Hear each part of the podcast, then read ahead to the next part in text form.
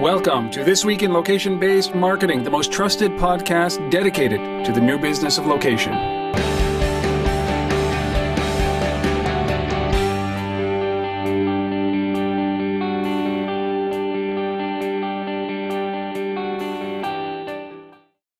Is time for This Week in Location Based Marketing. This is episode number 165. We're recording this live on Friday, January 17th, 2014. My name is Rob Woodbridge from Untether.tv, located in Ottawa, Ontario, Canada. That is the nation's capital. And with me, as always, from the blue and white state of Toronto. Yes. Asif Khan from the Location Based Marketing Association. Yes, those Leafs are. Sucking. Well, at least they're winning in shootouts, anyways. I don't know about that. but Well, anyhow, Welcome um, back from New York, man. Yeah, thank you. It was a it was a good, quick little trip. Uh, went out there sort of the tail end of the uh, NRF Big Show, and we had our own LBMA New York chapter event, and it was awesome. Dan Hodges, you rock, dude. My that's who runs our chapter out there. Uh, just a great crowd. I mean, and great panel. I mean, we had. Uh, Place IQ. We had Gary Schwartz on the panel. We had retail agents in the crowd. We had RevTrax sponsor it. CBS Outdoor was there. Walmart was there. I mean, Hearst AP hosted the whole thing. We got a tour of the newsroom. I mean, it was great. It was awesome. So um, yeah, uh, great event. And um, you know, we have so many great events coming up over the next couple of months, like just tons and tons. So you know, if you do nothing else after you listen to the show, go to www.thelbma.com forward slash events and you'll see there's a massive list of stuff there. But just to highlight a few, uh, LBMA specific ones. Uh, so we've got uh, on the 29th of, of January, the Atlanta chapter has an event um, with uh, Intercontinental Hotels and JetBlue.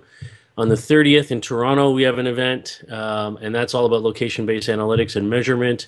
And we've got um, you know a great little panel there as well, including uh, Carl Bonner from Molson Coors. So that'll be interesting.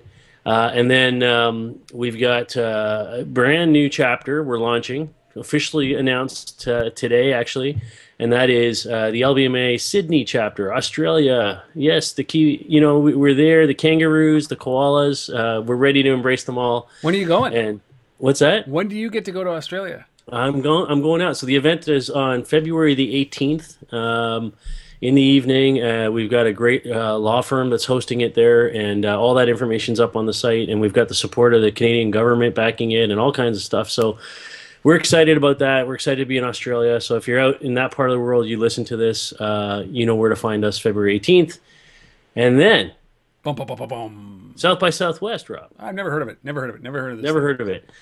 Yeah, so we're going to do uh, a pretty cool uh, event at South by this year on Sunday, March the 9th. We're going to have a kind of a half day lunch till cocktail uh, reception in the evening, four panels.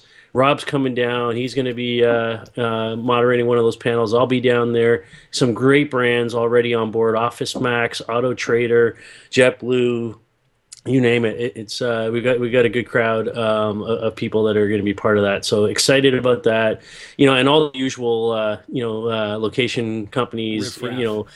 Uh, Place IQ, Urban Airship, you know, all those guys will be down there with us. Uh, so we're excited uh, about the possibilities around that. So Where can people that- register for this That is um, um, Sunday, March the 9th. And all again, all of this information is available. But specifically on that event, you could go to uh, www.retaillo.co. It's retail loco. Nice. Because you're crazy, man. You're crazy. We are crazy. crazy Yeah. for retail.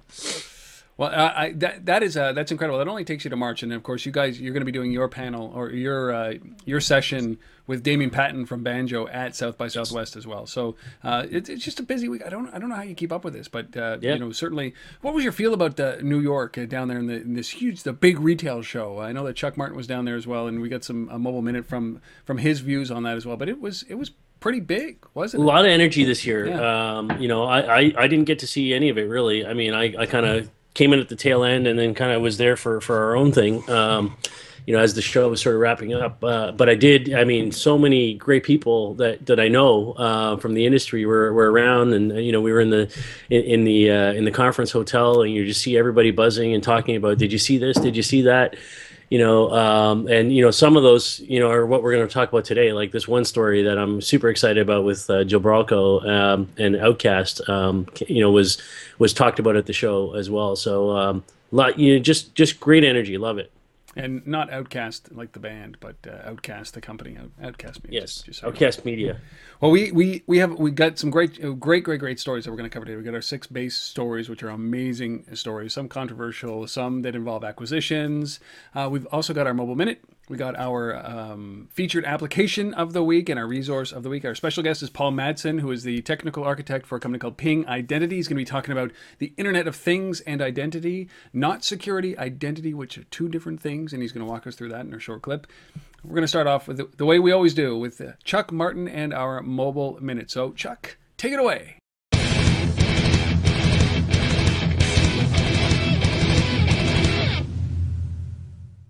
Welcome back to another mobile minute. I think, Chuck, this actually might be the single greatest use for NFC on the planet. Well, at least it has the wow factor.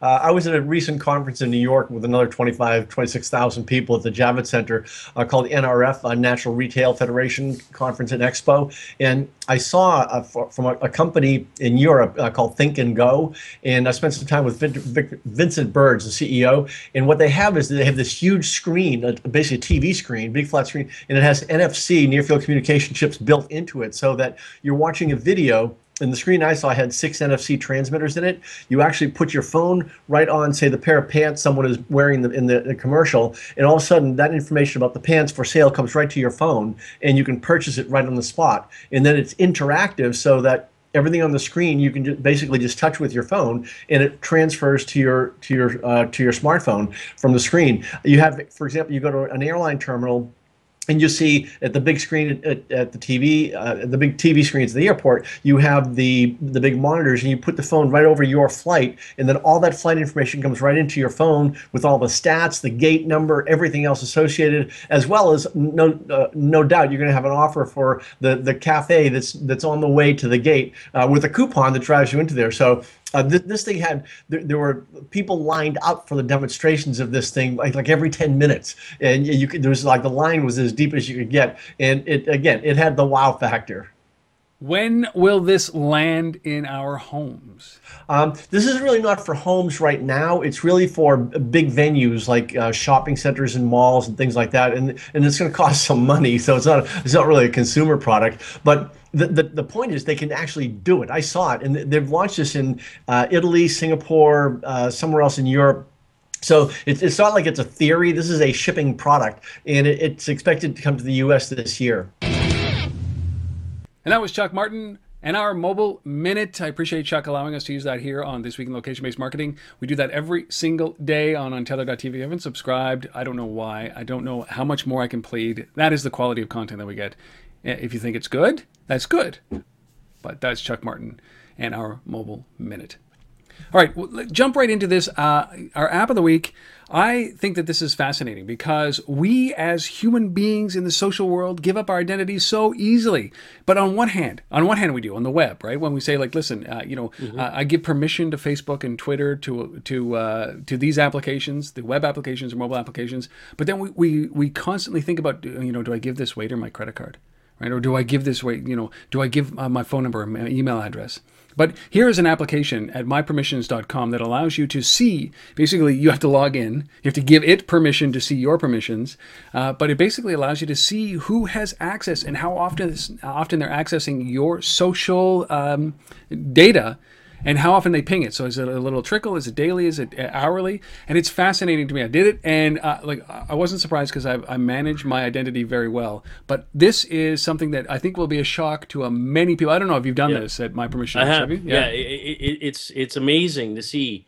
You know how many calls, how many pulls uh, on your data, and where they're coming from, and how often um, you know, and you and then you sit there and you wonder, you, you know, like you, you know, you're wondering how come your battery's draining so much. like, look at this thing, look at the data here, that it's telling you how often you know people are trying to pull from your device. So, um, You know, I'm, Yeah. I'm, I look at that and I'm also I'm, I'm also uh, absolutely flabbergasted that all that data is being pulled out and still they have no clue who I am or what what messages will resonate with me. Uh, Yeah. I mean, I was telling you this before we started is that I was at a diner on Thursday morning, just yesterday morning, with uh, with some friends having breakfast. It was about seven twenty in the morning. And of course, I've got Foursquare on here because I like to test these things about what's around. So, it, you know, it's basically it's got the beacon technology. It sits there and it, it looks for where I am. When it pings something that's close to me, it's it, it pops up a little message, and it came up with this. It said, uh, "Are you near the Elgin Street Diner?" And I was. I was sitting in the Elgin Street Diner. It said, "Your friend Lindsay." Uh, says head there after the bars for a late night smoked meat poutine. It'll the grease'll soak up the booze, and uh, you, you know maybe they get location and Foursquare gets location, but what a failure on context, right? It's like I, it's seven twenty in the morning. Now maybe I'm old, and maybe that is the time that the bars Maybe you're close. just coming home from the bar. No, I never thought of that. but they must, with all the context that they have with me, they must be able to tailor that message a little bit Yes. better. So it's a huge failure, and I think that uh, you know my permissions. Obviously, I've given them a ton of permission, Foursquare, to do anything like that. But but you know that's that's why you want to control this. Is that uh, you're going to get ridiculous stuff like that from from ridiculous companies like Foursquare. So mypermissions.com allows you to control that. And I have another app on on my phone that I it's called Easily Do, and once a week, it's like a Donna type of thing that helps me with my schedule and helps me stay in touch with people that I should be staying in touch with. But once a week, it sends me a reminder and says, "Hey, listen, it's time for your social check to see what applications are actually, uh, you know, interacting with your with your uh, social identity." And once I, you know, I do that once a week, so I clean up the thing. So I'm I'm, Yeah. I'm on top of it. But if you're not, and it frightens you, just go to mypermissions.com and, and log in and they don't collect any of the data they don't collect any of your user information they just do this out of the kindness of their heart which i find difficult to believe but mypermissions.com go and check them out if you're worried about your social how, how, how widespread your you know the leak in your social numbers are so my permissions so that's that's the app. Great, great, great, great app. Um, I don't know. Uh, you know, our first story here. I don't know if it requires a lot of conversation, um, other than I think that we should actually just stand back and applaud yes. do this right now. applaud. because a company took some money off the table. A, a significant amount of money too. Yeah, they didn't turn them down like some idiots that we've talked about before. We're talking, of course, about about Nest and Google acquiring Nest for like 3.2 billion dollars. Uh, and who cares about the valuation? You are a total idiot if you turn down that much money. You're just you are just an idiot. I don't care if you are Snapchat or Groupon or Instagram or the next gram or anything else. A- billion dollars is a lot of money. Three billion dollars is an insane amount of money. And congratulations to Nest for taking the money and going to Google. I don't care who they go to, um, but they took money off the table. So first off, huge kudos to that. Second off, um, I I think that this is like I, I, I'm I'm neither you know there's so much reaction online about this is that you know the big joke online was that well now you have to log into your you have to set up a Google Plus account in order to be able to change your heat um, uh, or you know or, or adjust your uh, smoke detector but I, I don't I don't really have any big thoughts on on the fact that that Google you know, I- and I, I don't, you know, I mean, my reaction to this is that, uh, I mean, I don't have any of these devices in my home Oh. yet, so, uh, but you know, I, I think it's it, it's it's just natural that we move in this direction. That you know, everyone's going to have smart thermostats and uh, fire detect, you know, smoke detectors and all that stuff, and, and so why wouldn't we want to be able to control that stuff from our mobile device? It, it makes sense, and, and they're for sale in like uh, Home Depot and all the other big box stores now. And, and Yeah. Well, I just I, you know they're going to keep it as a wholly owned subsidiary, right? They're not going to they don't want to destroy the brand and and like I guess like they did with Motorola, uh, because I, I can't imagine. I mean, Google is so terrible with hardware and customer support, right? So I can't imagine calling. Who do you call at Google? Who do you call? at Google, right? So I, I you know, for now they're just going to keep it there, and, and I think that you know uh, this. Uh, I think his name is Fadell, who is the uh, CEO. He said that this allows us to actually go out and um, really innovate i- and basically with an endless budget. And I think that that's that's also a, a- good thing for these guys who create beautiful, beautiful, beautiful products. Um, But uh, yeah, I was I was like at the end of this, I'm like, well, good good for Google. And then all the people came. I saw this coming, and boy, oh boy, this was of course this is what was going to happen. And I can't believe you know how how did Apple miss this one? And I thought, you know, uh, I'm I'm tired of that crap. This is just people taking money off the Yeah. And asked why he did this, it's you know the obvious reason is because uh, 3.2 billion dollars, dummy. yeah. So good on good on good on them for doing it, and um, and I think that hopefully that it just remains independent and it doesn't stifle innovation. But I don't think that that happens with Google, and I don't think that they're looking at collecting data on your thermostat use yet. They will, and then pushing ads to you to your home. I mean, if they did Yeah, that, it no, would I don't be think out. that it's about that at all. I, I, I do think it could be, you know, It's data. long term. I mean, it, it could certainly be contextual if they understand, you know, well, you, you keep your home at a certain temperature, and you know that, you know, what does that mean, you know, for your house in terms of other, you know, you know, other products and that Home Depot could sell you potentially, yes, right, but. Um, you know, I, this isn't about that. This is about you know the phone becomes the remote control you know, for you know all these devices in your house, which are all getting smart. You know, LG is doing lots of stuff with appliances. Yeah. You know, with you know, with your fridge and your and your and your and your washing machine and all that kind of stuff, and and this is just sort of the next step in that in, in that direction. So Well, It is. It's the Android hub inside your house, and and you know you could start with a garage door opener. You could start with Apple Yeah. TV, like a TV piece. Uh, you can start with Chromecast, whatever whatever it might be. But everybody has a thermostat, and yeah, these are and- and I guess if I have one thing to say about this that you know I'm sort of disappointed that it, you know for me th- this this would have been the ideal thing for Microsoft to do. yes, right? Because if you look at Microsoft today, it's not the same Microsoft from you know ten years ago. I mean, Microsoft really now you know is you know is is what you know game system entertainment, home entertainment, entertainment Yeah. home, right? And so this is about the home, right? And this could have been an interesting opportunity for them to kind of you know go out there and and, and kind of cement. Uh, you know their their home market offering and combine that with the mobile piece that they're trying to get into, and so you know I kind of I, I look at it and go well you know I missed maybe if there's a miss it's Microsoft that missed, not Apple. Yeah, it might be. I, I just I, I think that this is a part a bigger plan uh, for for Google to own uh, the thing that drives you, the thing that you talk on, Yeah, the thing that sure. you entertain yourself on, and all being a central hub through Android or through uh, you know Google Chrome, um, Chromium, the uh, Chrome operating system. So th- this is I, who who knows what this plays out, but thank God they said yes. That's all I can think about is thank God they say yes. So. Yeah, no, I'm with you. We All rail right. on that. We got billionaires already. So, second story, a man. Speaking of the home, Speaking of the home, if you have a home and you have a driveway, we've got something for you, and it's called Park at My Garage.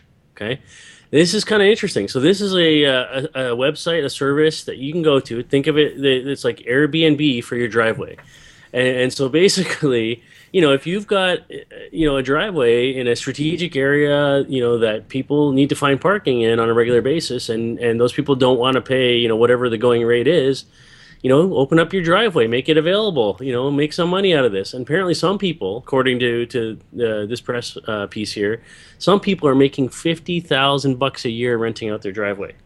fifty thousand. Can you believe that? Fifty thousand bucks a year just renting out their driveway. Um, Thousand dollars. So yeah, I mean, Where are these uh, people? Park at my garage is what it's called. I think this is cool. Yep. Um, you know, I, I talked. I was talking to you, Rob, before we started today, and I was telling you about you know when I was down at the Cowboys Redskins game um, back in the fall, and you know, kind of going through that, and that's that beautiful new stadium is in the middle of like, you know, really poor residential areas, and you know, you just see the tailgating everywhere. You see people on lawns everywhere. You see people setting up everywhere, and you see all these driveways that you know I'm sure people rent them out, you know, in a very ad hoc way. They stick a sign on their lawn saying "Park here for 20 bucks" or whatever it is. You, you see that all over the place. But look, here's a way to kind of organize this and automate this and make this a regular thing, and you know, where you could reserve that spot and and and, and have it, you know, for for a nice little uh, a nice little profit. Well, you know, we saw this. Uh, I used to live in, in an area that uh, had our exhibition, so you know, our we our, our yearly fair, and uh, I, I witnessed this guy across the street from us. He he he. Every year he did ten days of this, which was basically he would park people's cars, and I love this. You know, people would come up up and down the street finding parking spot, and he always had this empty laneway, and uh, so people would say, "Like, can I park there? Yeah, it's it's ten bucks or whatever it was. Maybe it's fifteen bucks because it's right across from the fairgrounds." And uh, they would leave. He would take the money, and then he would like put a, a number in the dash, and somebody would drive it off and park it on, in a parking lot at a, at a mall, you know, three or four kilometers away. And then they would come back, and he would go and pick up the car and drive it back to him. This guy made a ton of money, and I think about the mobile technology, not only like park in my garage, but all the, all the mobile technology that allows you to like. That guy was smart, and if and if you're doing this, he would have built an app and a proximity detection, so he, your car could arrive at the same Yep. time you do, and you could tell him. Anyways, he made a ton of money, so it doesn't surprise me that these people are making money off of it. But he, it was just ten days, and it probably paid for his mortgage every year. Um, it, you can find it at uh, pamg.co, and they take a the company takes a fifteen percent commission. So that's how they make their money. So that's a steep commission when it comes to parking. Yeah. Um, but they say like that's how they do it. You got to build the infrastructure, and uh, and if they enable you to make some money off of your uh, your I mean your laneway, uh, go for it. P A M right, let's do it, Rob. Co. We're going to set up the Ottawa and Toronto versions of this. That's right. Unfortunately, I live like midway between downtown and anywhere else you'd like to be. Right, so it's like Yeah. Scotiabank Place is ten kilometers that way, and the Byward Market is ten kilometers that way, and I'm in the middle of it, so it's a long walk if you want to park in my laneway, but you're welcome to. and I only charge hundred bucks a day, so it's okay. All right, third story. All right. Third So story. par- this you love at my this. garage. There you go. You love right, this third, third story. Our third you story is, is th- this is the one I'm excited most excited about today. Uh, so this is a partnership uh, between a company called Gilbarco Veeder-Root and Good thing you Outcast Media. this one. I would have blown that name for sure. What's that? I would have blown that name.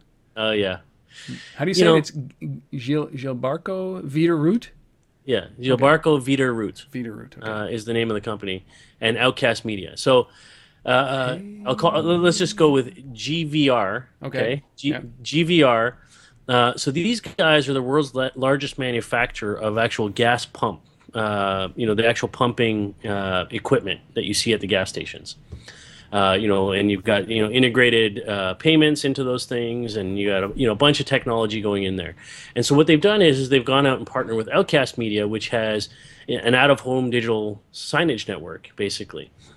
And so together, what you have is 60,000 gas stations in the U.S. that have uh, GVR's uh, pump technology, and you have Outcast, which has a network of 20,000 screens around the U.S. And so they're bringing these two things together.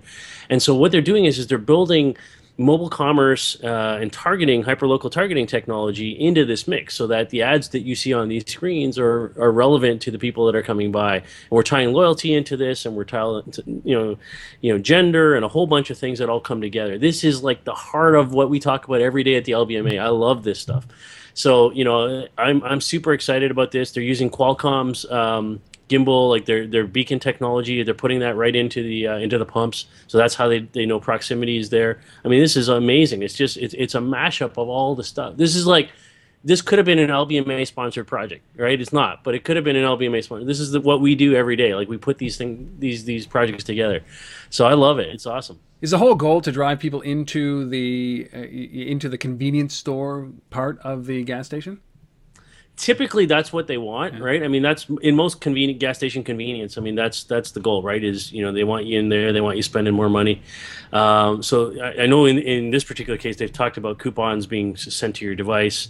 Um, it could purely be loyalty play as well. So you, you know who knows um, you know where ultimately how they use it but initially they're talking about coupons that obviously are you know targeting you to go into the store and actually buy something That's where all the that's where they make the money. It certainly isn't in the gas. It's not in the gas, but Yeah. that's fascinating. There's a, uh story that came out of uh, this retail show where they were talking about embedding NFC into screens. So not your television screen, traditional television screen, but the big display screens like this, right? Like what Outcast did.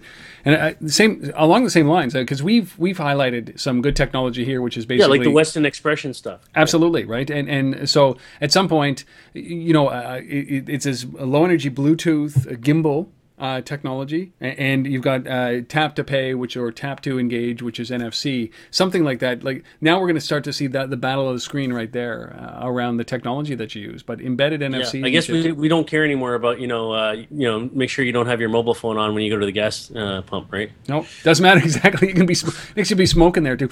yeah, yeah. Don't worry, it's, it's okay. But um, I, I don't know which is better. Uh, I just I, I all I think about is proximity, and I love low energy Bluetooth much more than I like uh, NFC. And I, I, I say that this kind of kicks away any what is left of the QR code.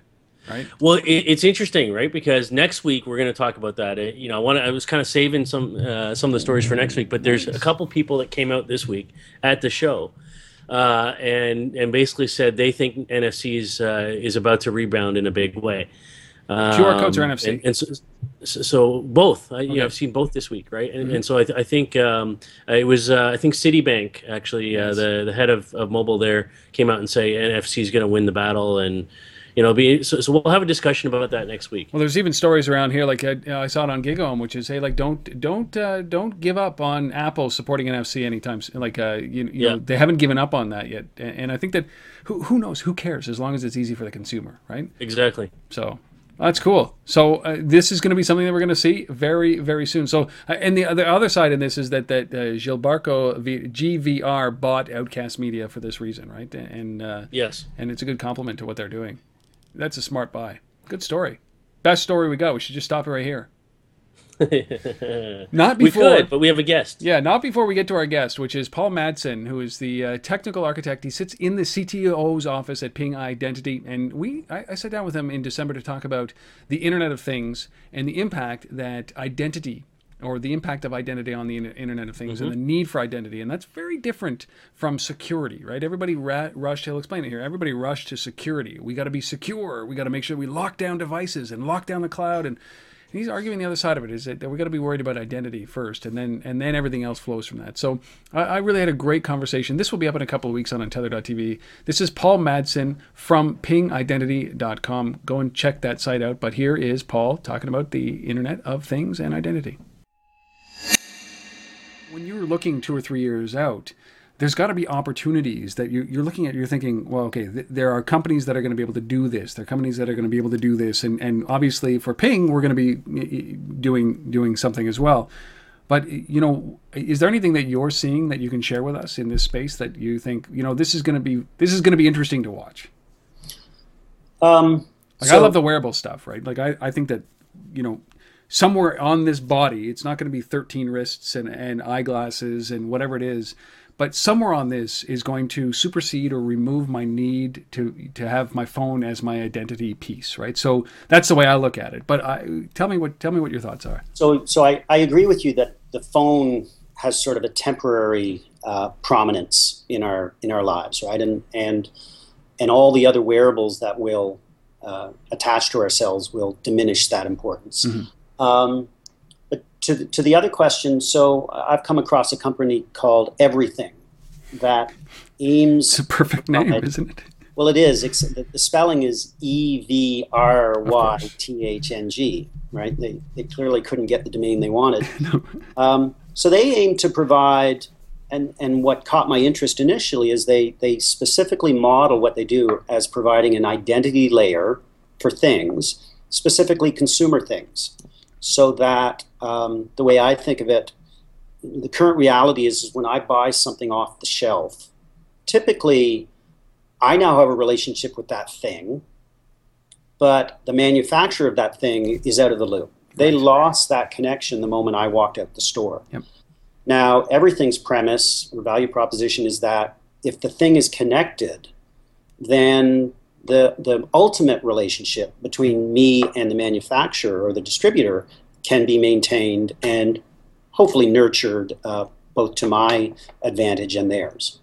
So, so that I think you know people talk about uh, Internet of Things, home automation, or industrial internet, but I, I hadn't seen before consumer goods um, being included, non-electronic consumer goods. Right? They're they're sort of their archetypical use case is a bottle of booze that um, is able to maintain a relationship back with the uh, the distiller.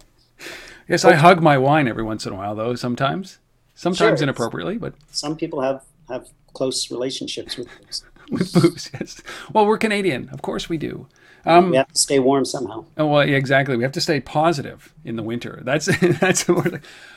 Uh, that that opens up an entire uh, you know uh, other conversation around you know I think that does this that that relationship that you're creating and, and this is what it ends up being it's the ability to share my identity with whom I want when I want right so when I buy a, a uh, like an like a lamp right something non-technical um, sometimes te- lamps are technical for me as well. But when I buy a lamp and, and I want to create a relationship with this brand of uh, where I bought the lamp, um, does that I'm giving my identity to the manufacturer, which is so unique compared to where I would be typically I would walk into a you know a hardware store or a lamp shop and I would have the relationship with a lamp shop. You know, does does identity does that ability shift uh, the way that retail is done? You know, because now all of a sudden I'm getting the notifications from the manufacturer yeah. directly, not That's the retailer. Good point. Um, so you're cutting out the middleman for yeah. hardware, like has been done for other services, news, uh, etc. Yes. No, that's a good point. Um, I'm sure the hardware shop wants to stay involved, right? Yep. They want to sell. They're happy that I will be convinced to buy a new lamp when a new line comes out but they want to be involved in that subsequent purchase as well. They want their they want their margin, right? Yeah, yeah. yeah. I, I, that's what I, that's what I think is that you know we are so early in this game where the disruption has yet to happen, and and we, we're talking about this, and and at the at the at the main at that point is how we use our identity as a mechanism to then create the relationships that we want to at the time we want to, and I, I am fascinating. Have you um, have you ever heard of vendor relationship management (VRM)? No. So, so VRM is, is, or the premise is to turn CRM on its head. So rather than looking at that relationship between a consumer and a, and a seller from the seller's point of view, you look at it from the consumer's point of view. And you manage your vendors. You put out RFPs. You know, if you want to buy a lamp, you distribute an RFP saying, this is what I'm looking for, this is my price range, etc. That as a, as a simple example um, yeah, that you know, not specifically about Internet of Things, but but in that model, the the the consumer of the lamp, instead of by default going back to the original uh, hardware shop where they bought the first lamp, would be able to shop around and, and say, okay, well, I'm I definitely want this new lamp, but I want the best price. So you you bid on my business. Paul Madsen, ladies and gentlemen, from Ping Identity. This conversation is fascinating. It's 45 minutes long, all about that stuff. Very, very interesting. A little bit of senator stuff because he's based in Ottawa here as well. Um, so we, we you have to bring that up. You just have to. It's part of it's part of our language. The weather, the senators, and then business is third. Paul Madsen, go to pingidentity.com cool. if you're interested in some more information. All right, back into the stories. I don't know how to pronounce this, so Please. I am just going to say it. You ready? Yes. So this is a story in out of Wales. And I think that we are, I'm about to bastardize this because I really believe that this is a word, but I don't know how to say it. So it's cymru1900wales.com or .org, my, my apologies, cymru1900wales.org.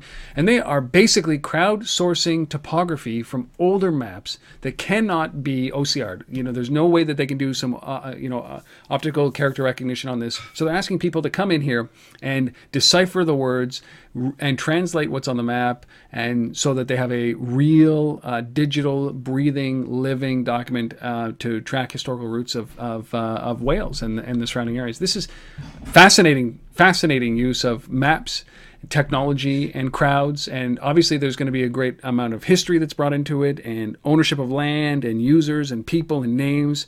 This is this is very cool. I was i was i was i spent some time in here and uh, want to get involved yeah. but i'm not there yeah, I mean, you know, when I when I came across this this week, like I, I was, you know, I was really, you know, sort of happy to see this because it, any any time you see, you know, a project where we're kind of trying to engage the citizens, trying to engage the public to participate and, and understand, you know, the history of where where they live and what they're about and, and all that. I think that stuff's important, right? Yes. I, I, don't, I don't think it's just, you know maybe maybe it's you know I'm naive and you know we should just be you know living our nine to five you know jobs and whatever. But you know I think there's a bigger picture, and and and this this is the kind of stuff you know that that is all about bigger picture, right? It's all about history and the future and the present all coming together, um, and understanding you know the topography and and, and the location you know of, of where we are um, and what was there before and why it's relevant and how why it has the name it has and you know all those kinds of things right and i think uh, you know this stuff has has huge value that uh, we often get overlooked i mean you can't send out you know Google uh, Street View uh, to uh, to to figure this stuff out. The- Only people can do that. Well, not Right, now, but I'm um, sure that I'm sure that Google's working on a time machine. Right? They Yeah. got the DeLorean in Yeah, the yeah, back, hooked exactly. up, so, So- they'll be able to do the street view from the 1800s. Yeah, Yeah, it, it's terrible. I, I, you know, you're right, and and uh, you know, a friend of mine uh, early on, uh, a number of years ago, said that, um, you know, he was trying to document uh, culture. Is the other side of this thing is that uh, you know you can document you can document um, topography and maps, but you can't you add context to that by culture, right? So uh, it's very difficult to capture, it, and especially with what's happening around the world, which is this kind of Americanization of, of culture, right? So there's a homogeny, a homogenous layer that, that is now atop of all culture because of the influence of the Western world, right? So you, you have to go to countries. I mean, I was in countries that there was no U.S. or Canadian infiltration at this point. There was no McDonald's, right? It's like Cuba right now. So you have this great sense of history there. But 10 years from now, that is not going to happen. It was like I was in Vietnam when it opened up. Like it, Americans hadn't been in there, Canadians hadn't been in there since the Vietnam War. And the year that they opened it up, I went to Vietnam and it was like completely untouched and beautiful. And then I went back again 10 years later and it was like completely run over by McDonald's and, and, and Western civilization. And that culture had been lost, right? And I think Yeah. that when you add something like this, crowdsource topography with history, and then you have to make sure that you capture that culture as well and put the two together. And I think that that's what they're trying to do here at this project. And and if they can do it, I think it'll be a, a model or a template for other uh, cities that have a long history. Uh, so Yeah, I, it's I like it. So it's Very C cool. Y M R U 1900 Wales. That's all one word, dot org. Or, of course, you can come to thelbma.com or untether.tv. This is episode number 165 and click on a link. It's usually easier. Just click on a link and it'll take you where you want to go.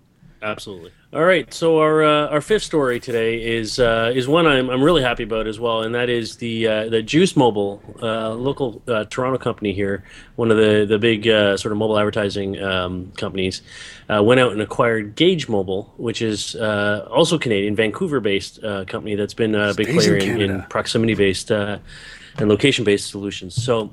I like this uh, for a couple reasons. You know, one is is I think it, it's it's always great when you see you know, guys who are, are experts in mobile advertising come together with guys that understand proximity and location. So for that reason, I think this is great. But you know, for me, the big thing here is that these are two Canadian companies coming together to get bigger to compete, as opposed to you know being bought by some U.S. company or somebody else and, and no longer being part of. No offense to the Canadian U.S. listeners. Yeah, no, no, no. I, you know, I'm just saying. You know, I, I- I think it's it's important that you know we, you know, we see some of this stuff stay here, and we and we retain some of these expertise, uh, you know, uh, in in the country, and we see great projects and great work, you know, come out of it in terms of the you know retailers and brands here having local resources they can go to uh, to engage with, and I, I think it's awesome. This is a, uh, I mean, I wholeheartedly agree. I'll wave the Canadian flag. I love the fact that these two companies came together. I think it sounds obviously that Gage is uh, it's a smaller company, only four people, from what I gather, and and uh, Yeah. brought it, brought into Juice. Uh, uh, the other piece of this that I love so much is that it's a service company that, that specializes in, in mobile marketing, bringing in a technology platform that they can deploy. It you know deepens Yeah. the relationship with their customers. So all around, great story. All around, happy that it stays in Canada. And uh, if you're looking for more information, just go to juicemobile.com. All right, our uh, our final story, uh, our sixth story, is uh, one that we- we're both happy about, uh, and that is uh, Will Call, um, which is a music app that re- uh, kind of makes recommendations on concerts and allows you to buy the tickets for those concerts directly from the app. They went out and added a new feature called Bar Tab.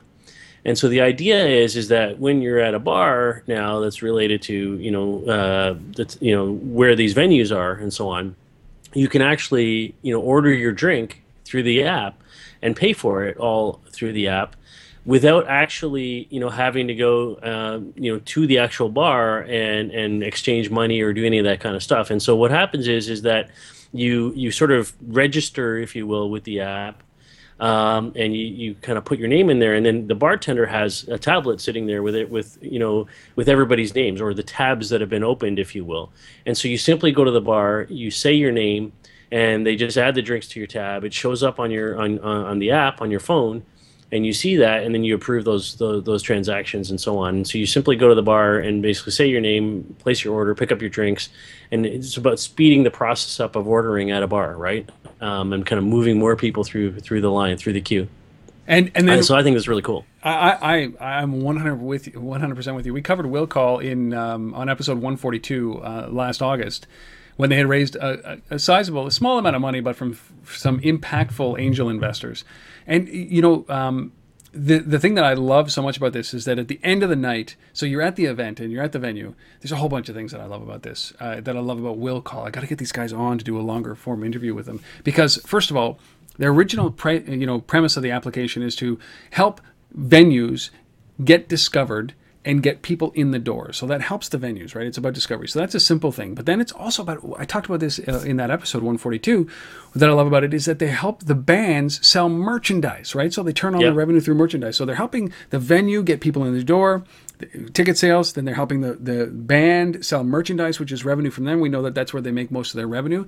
And then so now they're adding this booze thing. So they're adding the bar tab to this to help the venue make money once people are in there, right? And you know that if you're running a tab, you're going to spend a little bit more money. You're going to buy some rounds. You're going to do a little bit more.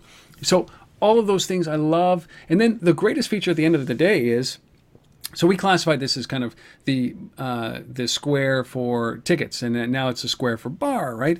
Uh, but the, the greatest thing at the end of it is that like 15 minutes before the show is over, bam, your tab is settled to the credit card. You get a notification, you get a receipt. It's done, right? I, Yep. I think that that is is is beautiful. You just walk out. You don't have to pay the guy. It's all done. And uh, and you know there's confirmation process throughout the whole uh, thing about ordering the drinks. You, you have to you confirm, and then you can add a tip. You could oh, I mean, so well done. But I, I just love the fact that at every step of the way they're adding value to the venue, to the band, and back into the venue, to the bar, whatever it might be. This is this is very cool, and I think that this will have an impact on their their basic business, their their base business, which is selling tickets and getting people in the venues. So very, very, very cool. Totally Very cool. smart uh, and, and- and very useful, right? I mean, it makes it makes sense. Well, you know, and what I like about it is their philosophy on the revenue side here is that they don't want to, you know, they thought about taking a, a, uh percentage of every transaction, but they don't want to penalize. So they're going to say, listen, we're going to do this. We'll experiment with the software as a service where you pay a certain amount of money, a fee, a flat fee uh, every month in order to be able to enable this. And and uh, you know, I like that that they're that they're not trying to you know gouge the uh, the venue or the drinkers uh, by you know having them to forcing them to increase prices to accommodate the cost and and we'll see what this and then the idea that they're going to be able to create uh, this kind of uh, understanding like Vintank in San Francisco about wine they're going to have an understanding of kind of consumption patterns and what they drink and you know what band that plays here you know what kind of beer or alcohol they have to stock for best consumption and highest return on investment. So man I, I freaking love it. And then you, st- you start to think about it a little bit further is that you know, when NFC or lo- low energy Bluetooth powers your car, and you've had one too many right? And uh, and it's now a record on your phone because there's a transaction that's happened. It won't let you start your car as a result of having the fact that you've had so many drinks. And so fascinating, fascinating opening here. And I think that Will Call is just onto something amazing. Cool, cool, cool. Yeah, we, company. we just need the Uber plus will call down. We're good. boom. No, we need like the Google car, right? The driverless car. The Google car. There you go. Yeah, and Will Call, and then it's like Yeah. debauchery, total debauchery. Yeah. All right. willcall.com right? Uh, yeah getwillcall.com getwillcall.com if you're interested in that. And if you've used it i'd love to hear it man. Like and if you're will call why haven't you been on the show? Boom. Six stories. That was a good one. That was one of my you go. favorites. Good stories. yeah really good. We only got our resource left what's this thing All right, so uh, you know, great resource this week uh, we've got here from uh, one of our LBMA members, Mblox, which is uh, you know one of the global leaders in, in push notification technology. So it's called Mobile Engagement: What Consumers Really Think.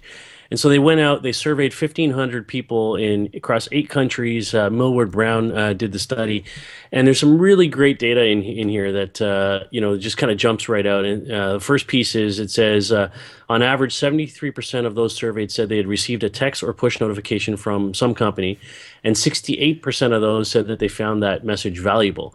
So I think that you know that's pretty telling. Um, you know, and then the other piece that that that I found really interesting or relevant to me was. Um, when asked uh, what personal information they were willing to share with companies via mobile, the uh, the top two things. Number one was you know the obvious one. Fifty nine percent said demographic information, and you know we're we're happy to do that typically.